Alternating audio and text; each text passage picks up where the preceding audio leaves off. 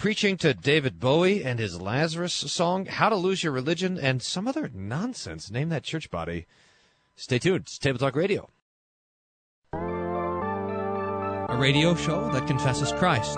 without confusing the law and the gospel. a radio show that takes Scripture seriously. without taking ourselves so seriously. You're listening to Table Talk Radio. You know. But if the busboy at that restaurant and you're there simply to clear tables, and you notice that there's people that aren't coming in, it's not your job to start changing aspects of the restaurant because it's not your restaurant. So the question is, is whose church is it? I mean, if, if it's if it's our church, then we better get busy and start doing all these things because it's up to us to quote grow the church. But if it's the Right. Lord's church, He's the one who gets to call the shots. Did you hear what it says? The church is not a monster with two heads. There's only one head Jesus and Peter. Wait a minute. Like, wait a minute. That's- Hold on, I can count. Jesus, one. Peter, two. Because not every day can be a Monday, this is Table Talk Radio. Would it be nice? You're like, you know, my day's going a little bit too well. I'm going to listen to some Table Talk Radio to bring it down. That's that's the service we provide. Yeah. Little That's good. We're more- dragging people. We are the the millstone around your neck. Table Talk Radio. That's right. Well, uh, solid lineup for today's edition of Table Talk Radio. I think it looks like it's all the stuff we didn't get to last time. That's always nice to hear, isn't it? yeah, because we spent, last time we recorded, we had that Mysticism 101 class that we went through. What an absolute disaster that was. I'm glad that's over. we had a bunch of stuff we wanted to get to, and we didn't because we were stuck in the in the talk about millstone about the depressing nonsense. So we got all all the leftovers today. Don't worry. Sometimes leftovers are, are even better than the main course. we'll see about That's that. at least what my mom would tell me. All right. Well, let's start off with some buzzwords. What's your buzzword today, Pastor Wolfmueller? My buzzword for you is synod. Synod. Synod means the way together. It's an old Greek word. Syn means together. Hodos means to walk or to go. It means road, basically. So we say synod it means walking together. Now, the reason why this is important is because I was at a wedding this last week, and um, I was talking about the Missouri Synod, and the person we heard, and we were and the person said, "Oh, you you guys are going into extra sessions now to work on the budget." And, said, what? And we're like, "What?" And we, and and we were talking to each other, and neither one of us understood what the other person was talking about until I realized that she thought I was saying Missouri Senate. S Aren't you in the House of N A T. Representatives there in Missouri? Yeah, yeah. So the state of Missouri apparently is having this budget crisis, and the Missouri Senate was going into extra sessions to do all this sort of stuff, and she was. Sh- and, and we and, And then oh, when man, she found great. out it was you one of a- those conversations where, where everyone was like half the people knew what I was saying, half the people knew what she was saying, and they were looking at us both like, "What the heck are you guys?" It was great until So- we figured it out, and I so- said, "Oh, you're thinking Missouri Senate. Uh, We're talking about the Missouri Synod." Yeah, so um, she thought hi- very highly of you until she found out you were a pastor in the Missouri Synod, and then Yeah, all of a yeah. sudden her view of you was just like down in the dumps. Like, oh, I thought I thought I was talking to a senator. Oh, It's a wedding. It was a great wedding with two lawyers getting married, so everyone else was lawyers in there. And you know how hard it is because I have a standing policy: no jokes on purpose in the sermon. And uh, uh, it, my favorite joke has to do with two lawyers, and but I still didn't tell it. is that to say I'll all all of your jokes in the pulpit are accidental? Yes, that's right. It's true. I mean, sometimes, Oops. You, like this Sunday, apparently Pastor Flammy, I said something on this Sunday sermon, and Pastor Flammy said, "You should have looked at me because I was giving you the scowl. You should not have said that." Because I was talking about how leprosy dulls the senses, so you can't feel if you're injured. You could cut your finger off, and if you had leprosy in the hand, you wouldn't know you cut your finger off, which was part of the written sermon. And then the part which was not written down was when I said, "That's why you never let someone with leprosy in their hand prepare the salad." Which was bad. I said that in the sermon. Can you believe it? Pastor Flammy chastised me. Here you are standing before the high holy altar of God talking about someone cutting off their finger in a salad. So, repented so now I want to hear the lawyer joke that did not make it to the wedding sermon. Okay, okay, it's this. What did one lawyer say to the other lawyer? Nothing. He just waved. That's a, you're again guess a punchline that's better than the actual punchline, but that's wrong. the answer is this: What did one lawyer say to the other lawyer? We are both lawyers. That's not funny. All right. For new jokes, please submit them to prbw at tabletalkradio.org. PRBW, we need some help. I mean, the, the only thing worse than the bumper music on the show is the jokes. That's what that joke falls, by the way, into the category of the anti-joke, the joke that, that's funny because it's not funny, which is a whole thing, by the way. All right. I don't know if you know that it's advanced. It's advanced humor from the School of Hilarity. Yeah, that's in the advanced courses. The the right. advanced placement. The, The, AP the jokes classes. that are funny because they're not funny. Yep. That's All right. My takes a deft touch. You know. My somewhat Your theological I'm buzzword for you is humanism, which is a philosophical system of thought that focuses on human value, thoughts, and actions. That humans are considered basically good and rational creatures who can improve themselves and others through natural human abilities of reason and action. Uh, secular humanism is a late development emphasizing objectivity, human reason, and human standards that govern art, economics, ethics, and belief. Uh, Got it. Definition here also says that no deity is acknowledged in this in this uh, philosophy. Okay, that's humanism. Got it. All right, now Got let's it. let's Humanism. go to our uh, first game, preaching to Hollywood. This is submitted. Do you have an email there you want to read? Uh, sure. Let me pull it up here. Um, I suppose it's a little late to preach to him. I suppose, but I would recommend the song "Lazarus" by David Bowie for preaching to Hollywood. That's from Mark. All right, Here we go. No indication where Mark is from. Probably New Zealand. I would guess so. Yeah. It's always the best guess. Lazarus by David Bowie. I hear it play. I better look up the lyrics.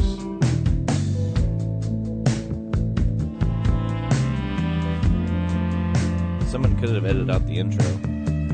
Yeah, well, it's probably the best part of the song.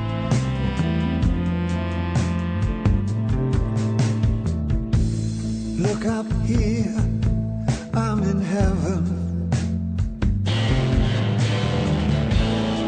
I've got scars that can't be seen. I've got drama, can't be stolen.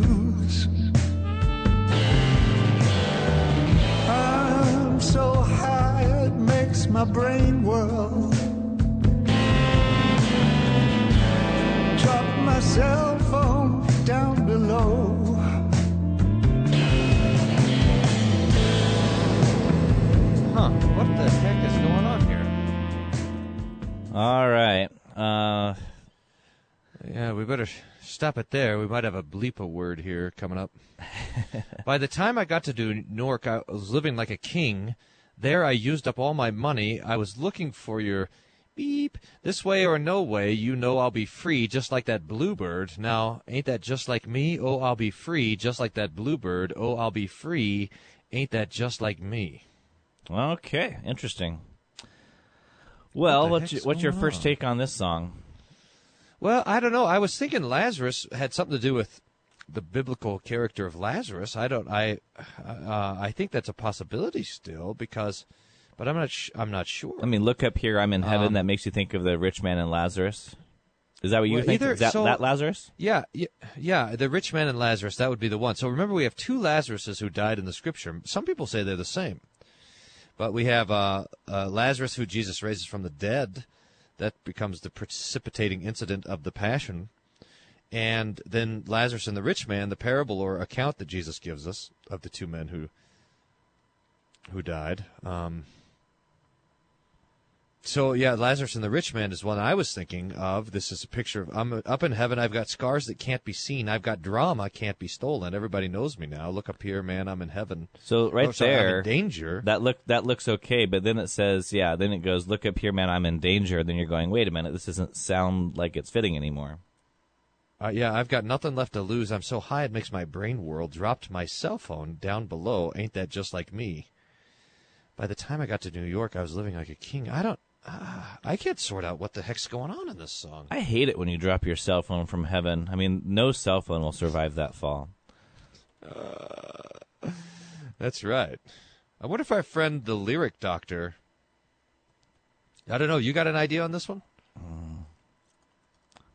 Having a tough time. You're gonna look it up, see if he's see if our uh, if our expert guest has uh, Yes. worked on this one. Okay. Yeah, I doubt it though. I mean, it's a little bit old. All right. Well, we're going to be coming up on a break, so you can. Uh, you Oh can... yeah, good. We'll do a little back research. Oh, good, a break. Love the breaks on Table Talk Radio. Saved All by the bell. During this break, you can send us an email by sending us an email at questions at tabletalkradio.org. If you send a email to answers at Table Talk Radio, it will be returned undeliverable.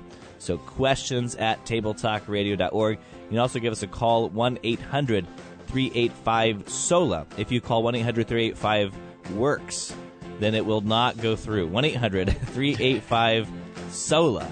And we'll be right back for more Table Talk Radio. Oh, so much better than the jokes I was hearing. Are you sure? What did one bump music song say to the other bump? Not really one of the best decisions you've made today. You're listening to Table Talk Radio. The daily Bible meditation blog is at rightlydividedbible.wordpress.com, where three chapters of the Bible are considered each day. Check it out.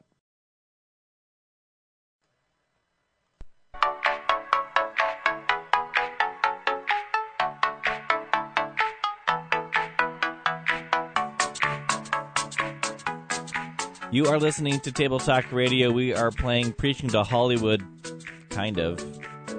Pastor Yeah, Wolfmueller, yeah. I think I got something on this. Oh, oh, I do. Uh, it's, so I I'm just poking around here on the song meanings where everyone just guesses.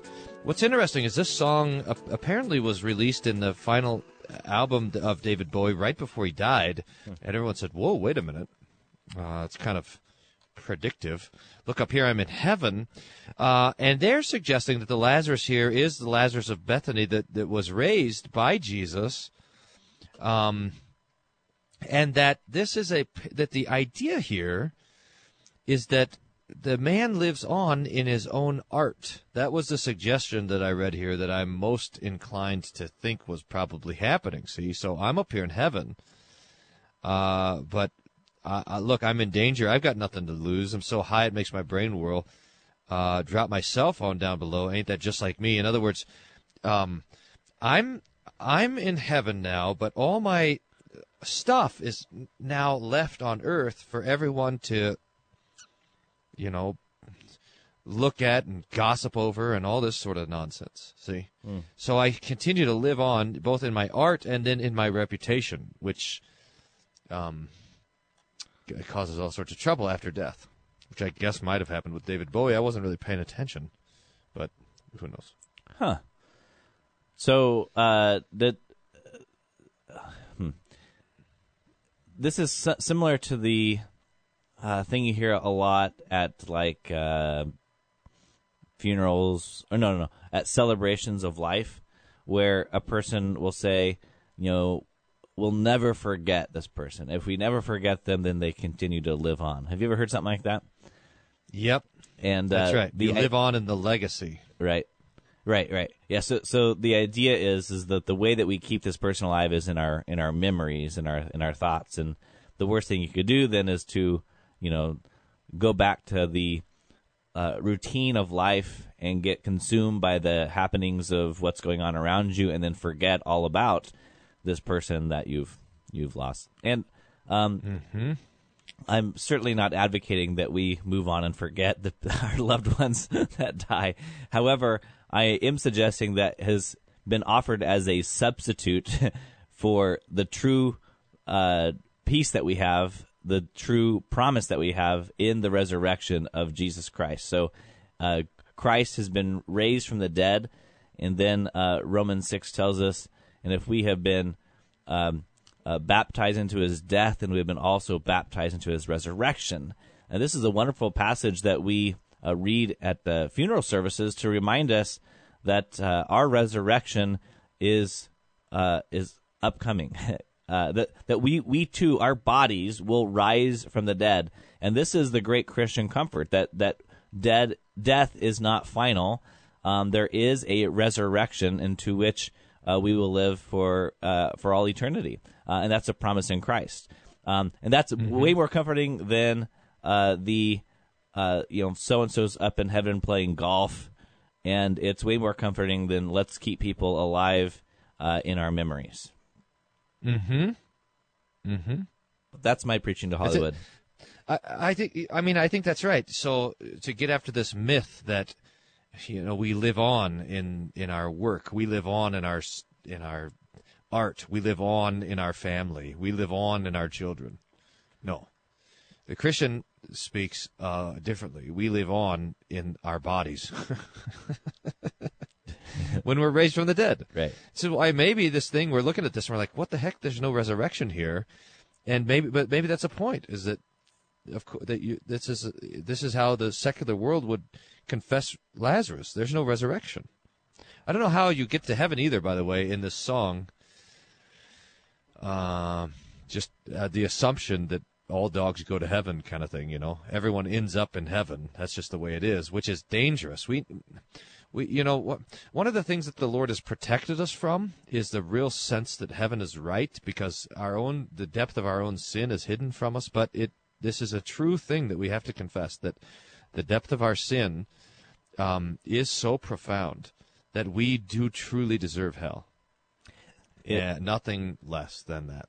We are going through the Gospel of Matthew in my Sunday morning Bible class, and we are uh, hitting all of the the parables of the the wheat and the tares, and then the uh, the fish that are caught in the net, and there's the division of the good, the righteous fish, and the wicked fish, and um, in, in both of those instances, and this is I think the third time it mentions it in Matthew, uh, that they'll be put out where there's weeping and gnashing of teeth uh, into this furnace or this this lake of fire. It's it's sometimes called, and it's the the reminder that even Jesus uh, taught us about the reality of hell. And not only is this an unpopular teaching in the secular world, but it's also becoming an unpopular teaching amongst Christians that Christians uh, retreat on the doctrine of hell because they can't fathom a God that would be so mean. And so, see what we're doing here? Instead of uh, getting our view of God from the scriptures and to say, okay, whatever the scriptures say, that's my view of God, we go the other way and say, what what should my, the the perfect God look like? The perfect God, in my view, would look like a God who's so loving would never send anyone to hell. And now I go to the scriptures to try and impose that on what the text says. I mean, it's just crazy. Um, but w- it, th- this is something that we have to we have to have in mind because if if there is no hell, from what has Christ saved you from? In other words, why did Jesus go to the cross? If he was just trying to give you a more of a of a, a suburbia lifestyle in heaven, why did he have to die on the cross for you? But the fact of the matter is that Jesus on the cross suffers hell in your place. That the wrath of God for your sin is poured out upon him instead of you. So rather than trying to invent a God who just doesn't care about sin, look to the true God who cares so much about sin and your sin that he wants to redeem you from it by sending his son to death. That's right. That's right. So that the, the you have love and wrath both burning, but you see, if you don't have, I mean, you just flatten everything out. You have no holiness, no wrath, no love, no death on the cross, no redemption, no nothing. Just the nice guy God, and that's how everyone wants it, you know. But the uh, the scriptures uh, paint a very different picture. I understand we have a little bit of Ten Commandments in the news to play. Oh yeah, okay. You want to do move on from this here? Let's see here. Archive this guy and go to the oh. This is really interesting. This is an article called "Losing My Religion: uh, What I Lo- What I Lost and Gained When I Gave Up on God." It's kind of a long article, but I'll read a few paragraphs and then you can tell me. We're gonna play ten. You say Ten Commandments in the news. That's what the thing is here. Yes. Okay. Uh, religion is on a steady decline in Britain. For a country that was once ruled by Protestantism, only 30% of Britons say they have faith. 30% have faith. Back in December, Refinery 29 talked to six women of faith in Britain about how they prayed and how religion figured into their lives. But what happens if you lose your religion? Below, we hear from a 27 year old woman who was raised a devout evangelical Christian but lost faith in Jesus during her late teens. So here's the story of it. Losing God was like losing my father, my hope, and my purpose. I grew up surrounded by religion. It's part of every single childhood memory I have. I remembered my earliest religious experience. I was praying at summer camp, and I used to go on with my uh, that I used to go on with my family every year. It was the highlight of the year, a massive social event. A youth leader had uh, one hand on my shoulder, and as I prayed, I felt another hand over on my other shoulder. I opened my eyes, and all I saw was my youth leader's hand. I asked them at, at any point they put a second hand on me, and they said no. That was the first time I thought I'd physically felt God. Okay, let's stop there. Yeah. Uh, so so so she has this almost despair that she would she would like to believe in God, but has come to a realization that she can't possibly believe in God. And I, I think a lot of times what we want to look at is what was the person's foundation when they did believe in God. And um, it sounds like the foundation that she's setting up for herself for her belief in God is this uh, the sense of feeling the touch of God. Now, if that's going to be our foundation, we've talked about many times on this show, particularly reference last week's show, number 413, in which we talk about um, you know looking for God in the the unmediated sense, so that, that God is directly uh, coming to us, touching us, uh, we're sensing Him, this kind of thing, rather than to see what God promises to us in the Holy Scriptures, to say that He comes to us in certain means. Uh, so, like the Word of God or the sacraments, uh, these are ways that God has promised Himself uh, to us. So, a, lar- a, lar- a large part of this is going to be how, where do you find the certainty that God exists in the first place? And if it's by touching my shoulder, I wouldn't be surprised that a person who rests their understanding of the existence of God on that would be a theist too terribly long. Mm-hmm. That's right.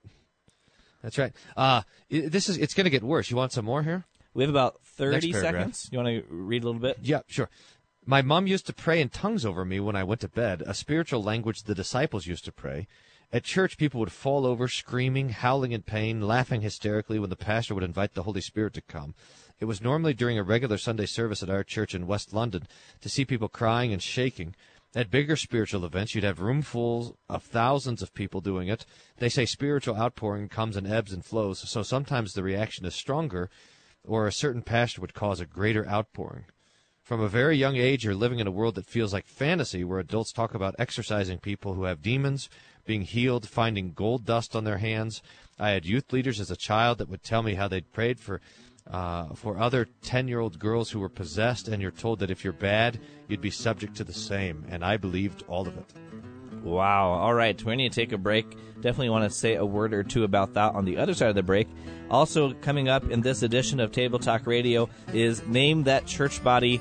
Pastor Wolfmueller is itching to read this one because he's very excited about it. You're listening to Table Talk Radio, and we'll be right back.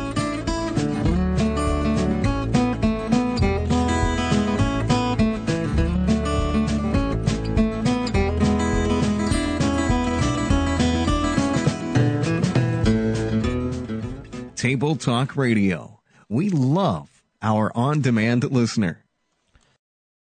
We're going to Germany in September. Send me an email if you want more information. bewolfmuller at gmail.com.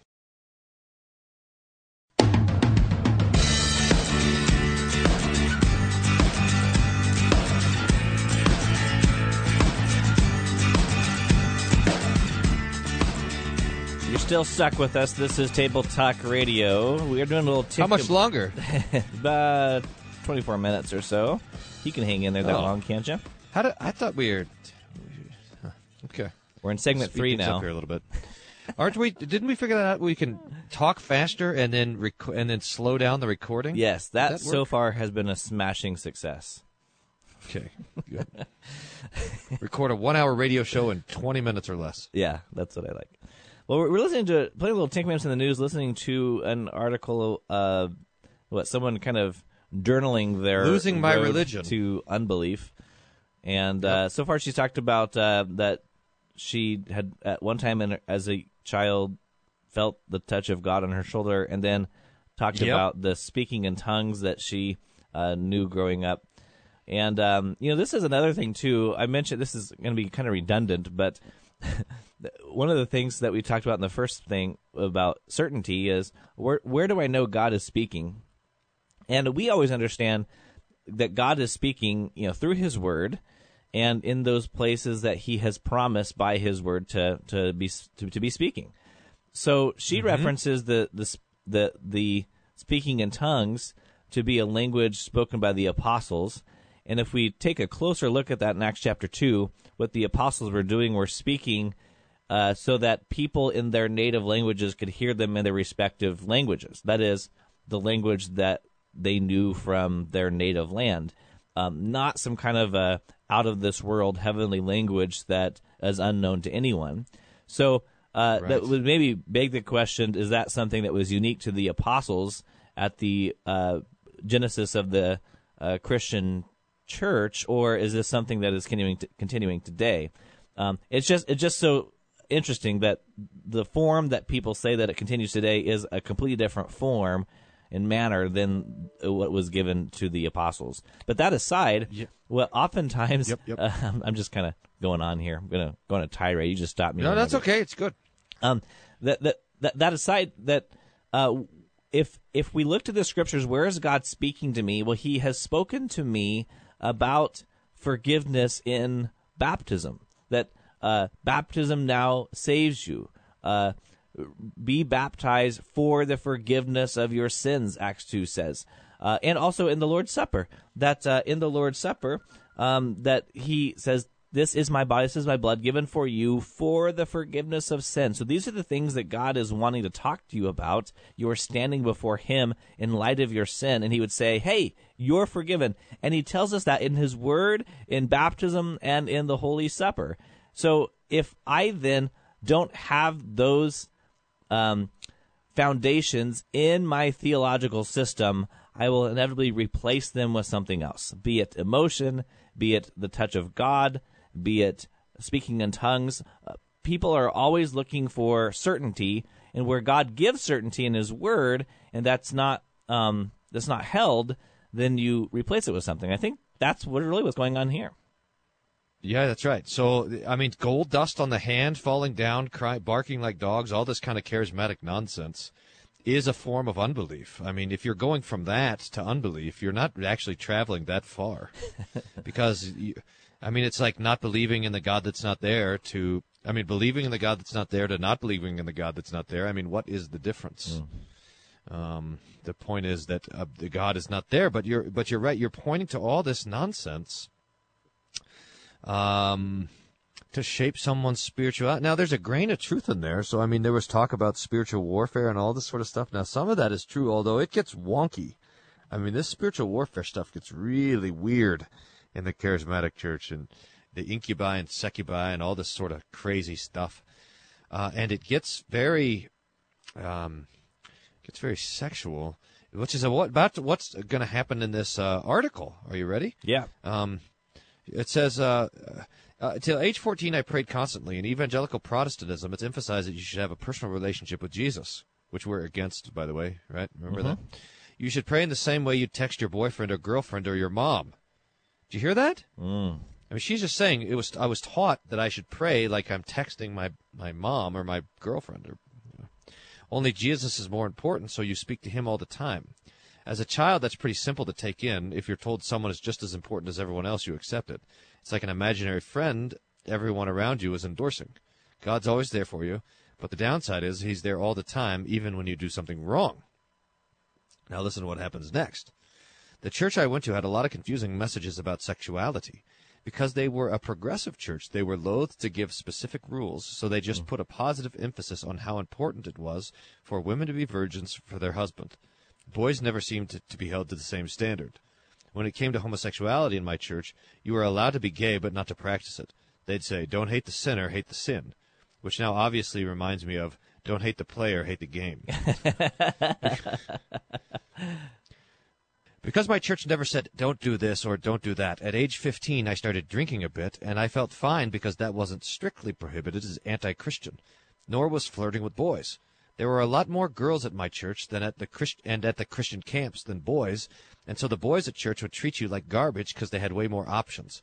Boys outside the church showed me a lot more attention, so I started hanging out with them instead. You see how this is going. I still felt very religious about this time, but sexuality became a way to test the boundaries, and that evolved into into sixth form. I don't know what that means. I guess that's oh, I bet sixth form is some British way of talking about school. That evolved into sixth form when I started hanging out with naughtier friends. Can I back you up Still, a little bit when I got my- quick? Yeah, What do you, what do you what do you make of this line that says um, uh, because they were a progressive church, they were loath to give specific rules. So so that uh, and on the on the progressive end of things, it's you know, we're not gonna we're not gonna lay down a black and white. Is that the idea? Yeah, that's right. It's weird that because most of the time these wacky charismatics are pretty fundamentalists when it comes to, you know, ethics. But apparently this church was not. It's kind of a weird church. Hmm. Okay. And notice this too. So there's a bunch more girls than boys at church.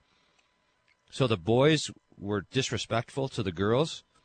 So she had better success at getting attention from the boys outside of the church. Then she hmm. so she goes hanging around with them. Her friends get naughtier, her word. And then this, still when I got my first non-Christian boyfriend, I told him from the start I'm not going to have sex with you because I believe in no sex before marriage, and I'm not saying that to you in a you can persuade me in three months time kind of way. It's really not going to happen, and he was fine with it. I think because he secretly actually hadn't had sex himself. So, so she's hanging. She's got a non-Christian boyfriend.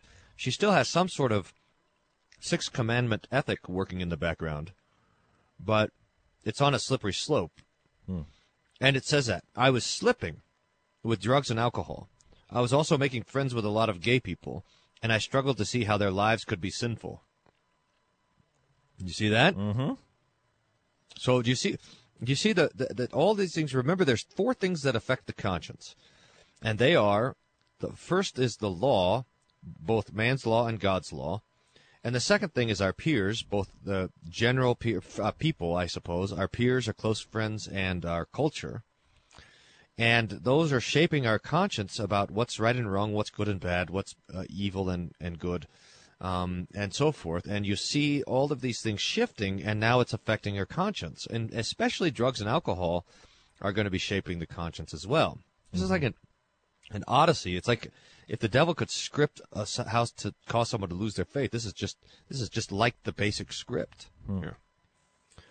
Uh, it continues. When I told my mom I had a non-Christian boyfriend, she was devastated. I remember it clearly. I was sitting in the bath and I told her that he asked me out and she said, I hope you didn't say yes. When I told her I did, she walked out of the bathroom and didn't say a word to me for three months. Whoa. There was no confrontation, nothing. Up till then, she was my best friend. But that was the moment I started feeling the disappointment of my parents and I realized that the love I received from them felt very conditional. Hmm. Wow. Well, um, you know another another aspect of this whole story, uh, you know, it's kind of ironic because she she talks about being in a progressive church. They didn't really set the rules, no black and whites, this kind of a thing, but they still had laws, right? You know, so you know, don't have sex before marriage. You know, these are the kind of things. You know, if you're if you're gay, then you shouldn't practice it. You know, they still had laws. They just didn't have as clearly defined laws as the I guess conservative church or something like this. But one thing that we should learn from all of this is that the law doesn't keep us in the faith. I mean, uh, that we by nature are law breakers, and this is what she's starting to realize that I have all of these laws that I have been told to uh, that I should be keeping, And so far, in all of this, we haven't heard anything of uh, forgiveness for our failures. Now, I'm not here saying, don't don't misunderstand me, dear listener, that uh, that something like the sixth commandment isn't something that we ought to be teaching because it's just law. Uh, certainly, the sixth commandment is something that we ought to be teaching. But what we ought to be teaching, in addition to um, that, you should uh, that, that young people should preserve themselves sexually for for marriage, is also the teaching that um, in our failures we have a God who forgives us. Um, so so that when uh, it that when before you get to the point where uh, I'm I'm sliding down this slippery slope, I've already understood in the the the failures of my lustful thoughts. I know I have God that forgives me. So so so if if it's just if it's just law, if all I'm getting is law and no gospel, no forgiveness of sins, then it's no wonder that I would find myself estranged from this God because it's just a a rule maker. Yep. All That's right. it. This, uh, this is amazing, though. To I mean, to get at the, the connection between intimacy and the law and the conscience. You're you're right. It's all law, and that's going to lead to a broken conscience. But there's it's going to get even more here in the next paragraph. So Okay, well we'll be right back with a little bit more of this after this.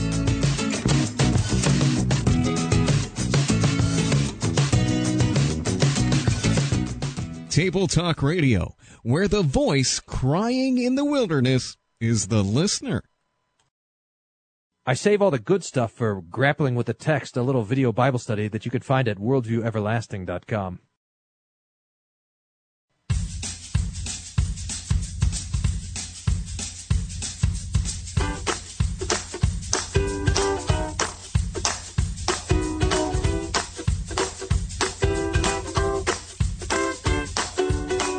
Welcome back to Table Talk Radio. We're talking about an article entitled "Losing My Religion." This is a story of a uh, who is this? lady, An anonymous. Oh, it's anonymous. Anonymous writer talking about her uh, tro- her road to unbelief. And uh, before the break, we were talking about uh, uh, how she w- was told, you know, you shouldn't have sex before marriage, and then she gets her first non-Christian uh, uh, boyfriend, and then the slippery slope begins.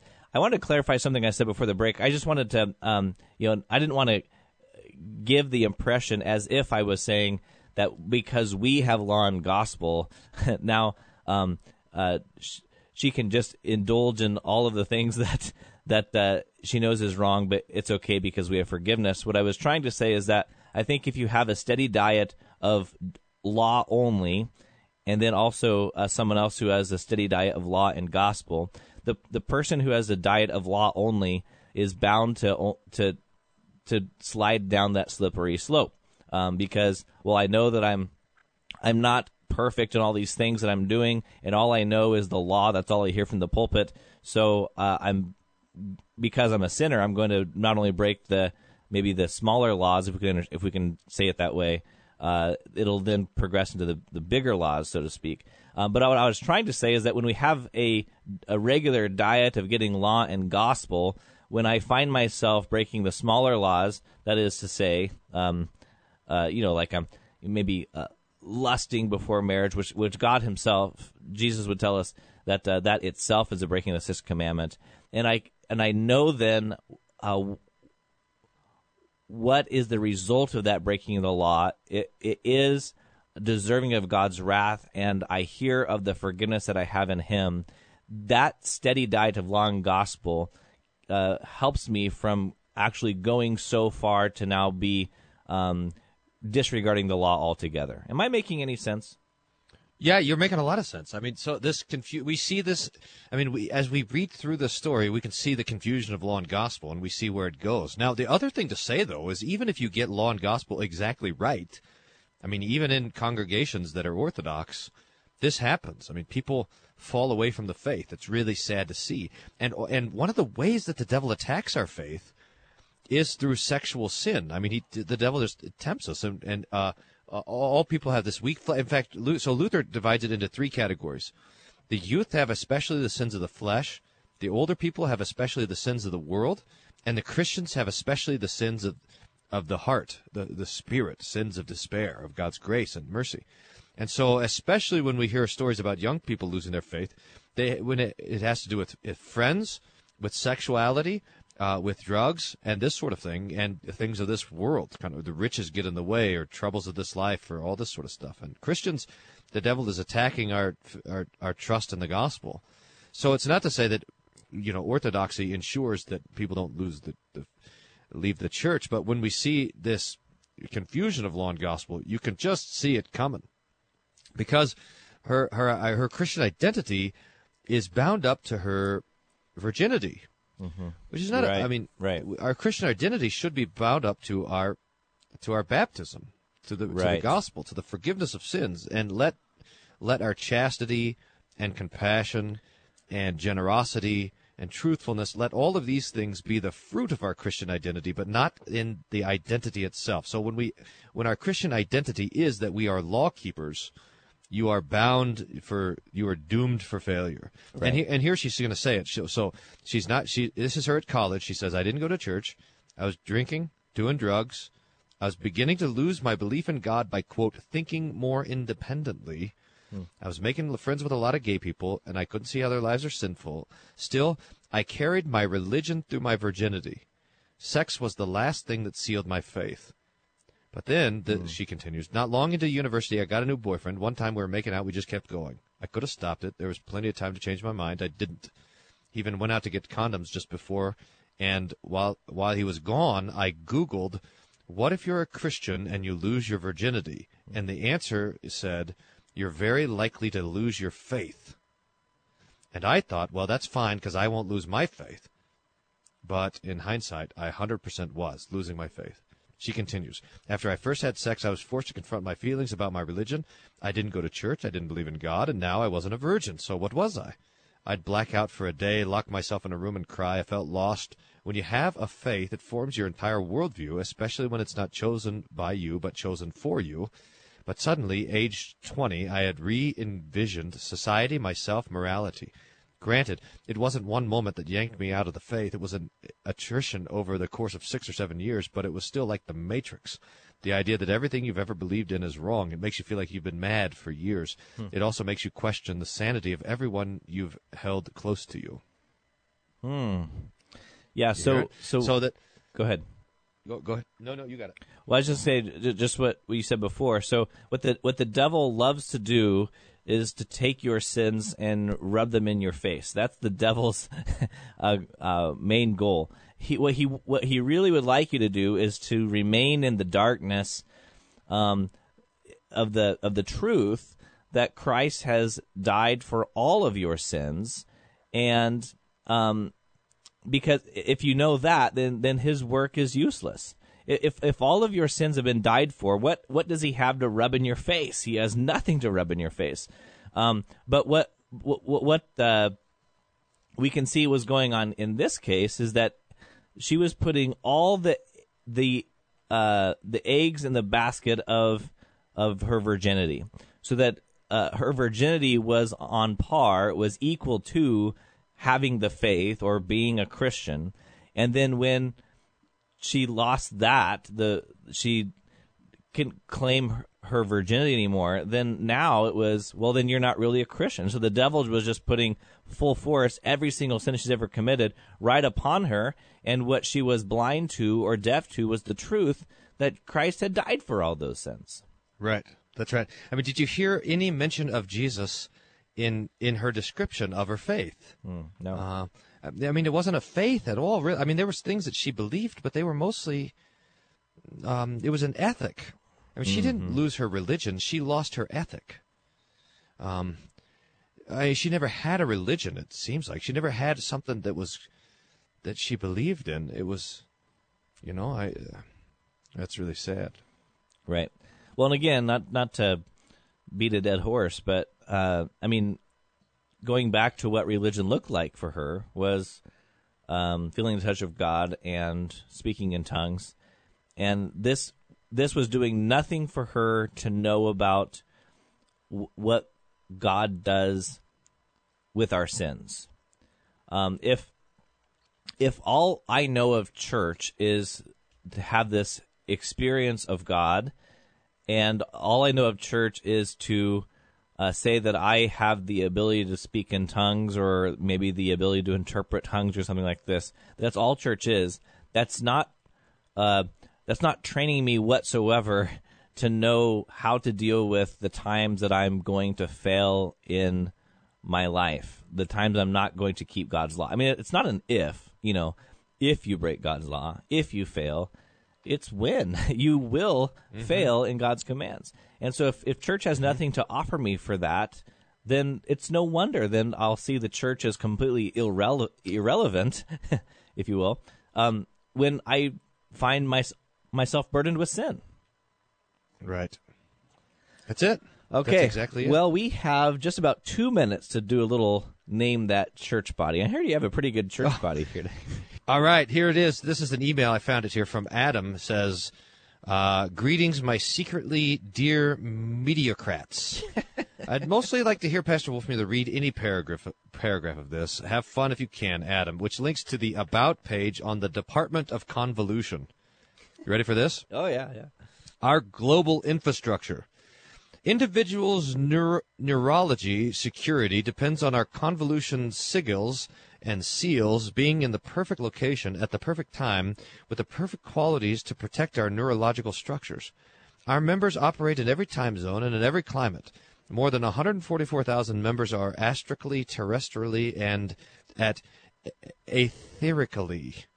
The Department of Convolution manages our inventory of sigils and seals to keep the material and immaterial communities free of psychic entrenchment. Hmm. The department's physical plant is unrivaled, consisting of more than several hundred thousand individual buildings and structures located at more than 77,000 different locations. When all sites are added together, the Department of Convolution utilizes over 3 million acres of land. Okay, I'm a little. The Department of Convolution mission is accomplished by seeking out our tongue's purest and brightest. Could you clarify the the second paragraph that you read there? No. the chief emancipator, our chief emancipator is the universal elect altar. Along with the secrecy of the Department of Convolution and Neuro-Linguistic Purification Council, the Universal Elect Altar influences the purification needs of the tongue and then takes courses of action to ensure that they are met. The Universal Elect Altar, in the summational role as Magnus Elect of the cosmic tongues, is the senior neuro-linguistic authority in the process, and as such is ultimately responsible for the protection of the neuro-linguistic ribosomes. Listening to this is just like listening to Table beans. Talk Radio. Anyway, that's it. Thanks I, for I think. I'm just going to take. I'm going to take this and use it as our church's bylaws. It's just perfect. Thanks for listening to this edition of Table Talk Radio. Table Talk Radio is not for everyone. Please No consult your pastor before listening show. to Table Talk Radio. Well, Side effects may include nausea, vomiting, headache, heartburn, hair loss, hallucinations, diversion to incomplete sentences, metabolic imagery, psychosis, coma, death, halitosis, lung cancer, brain tumors, sleep gain, internal bleeding, internal combustion, a sudden craving to smell your backseat, claustrophobia, an uncontrollable urge to fight the Calvinists on Twitter, and falling off your treadmill. More information visit tabletalkradio.org. This is the back page of Gottesdienst.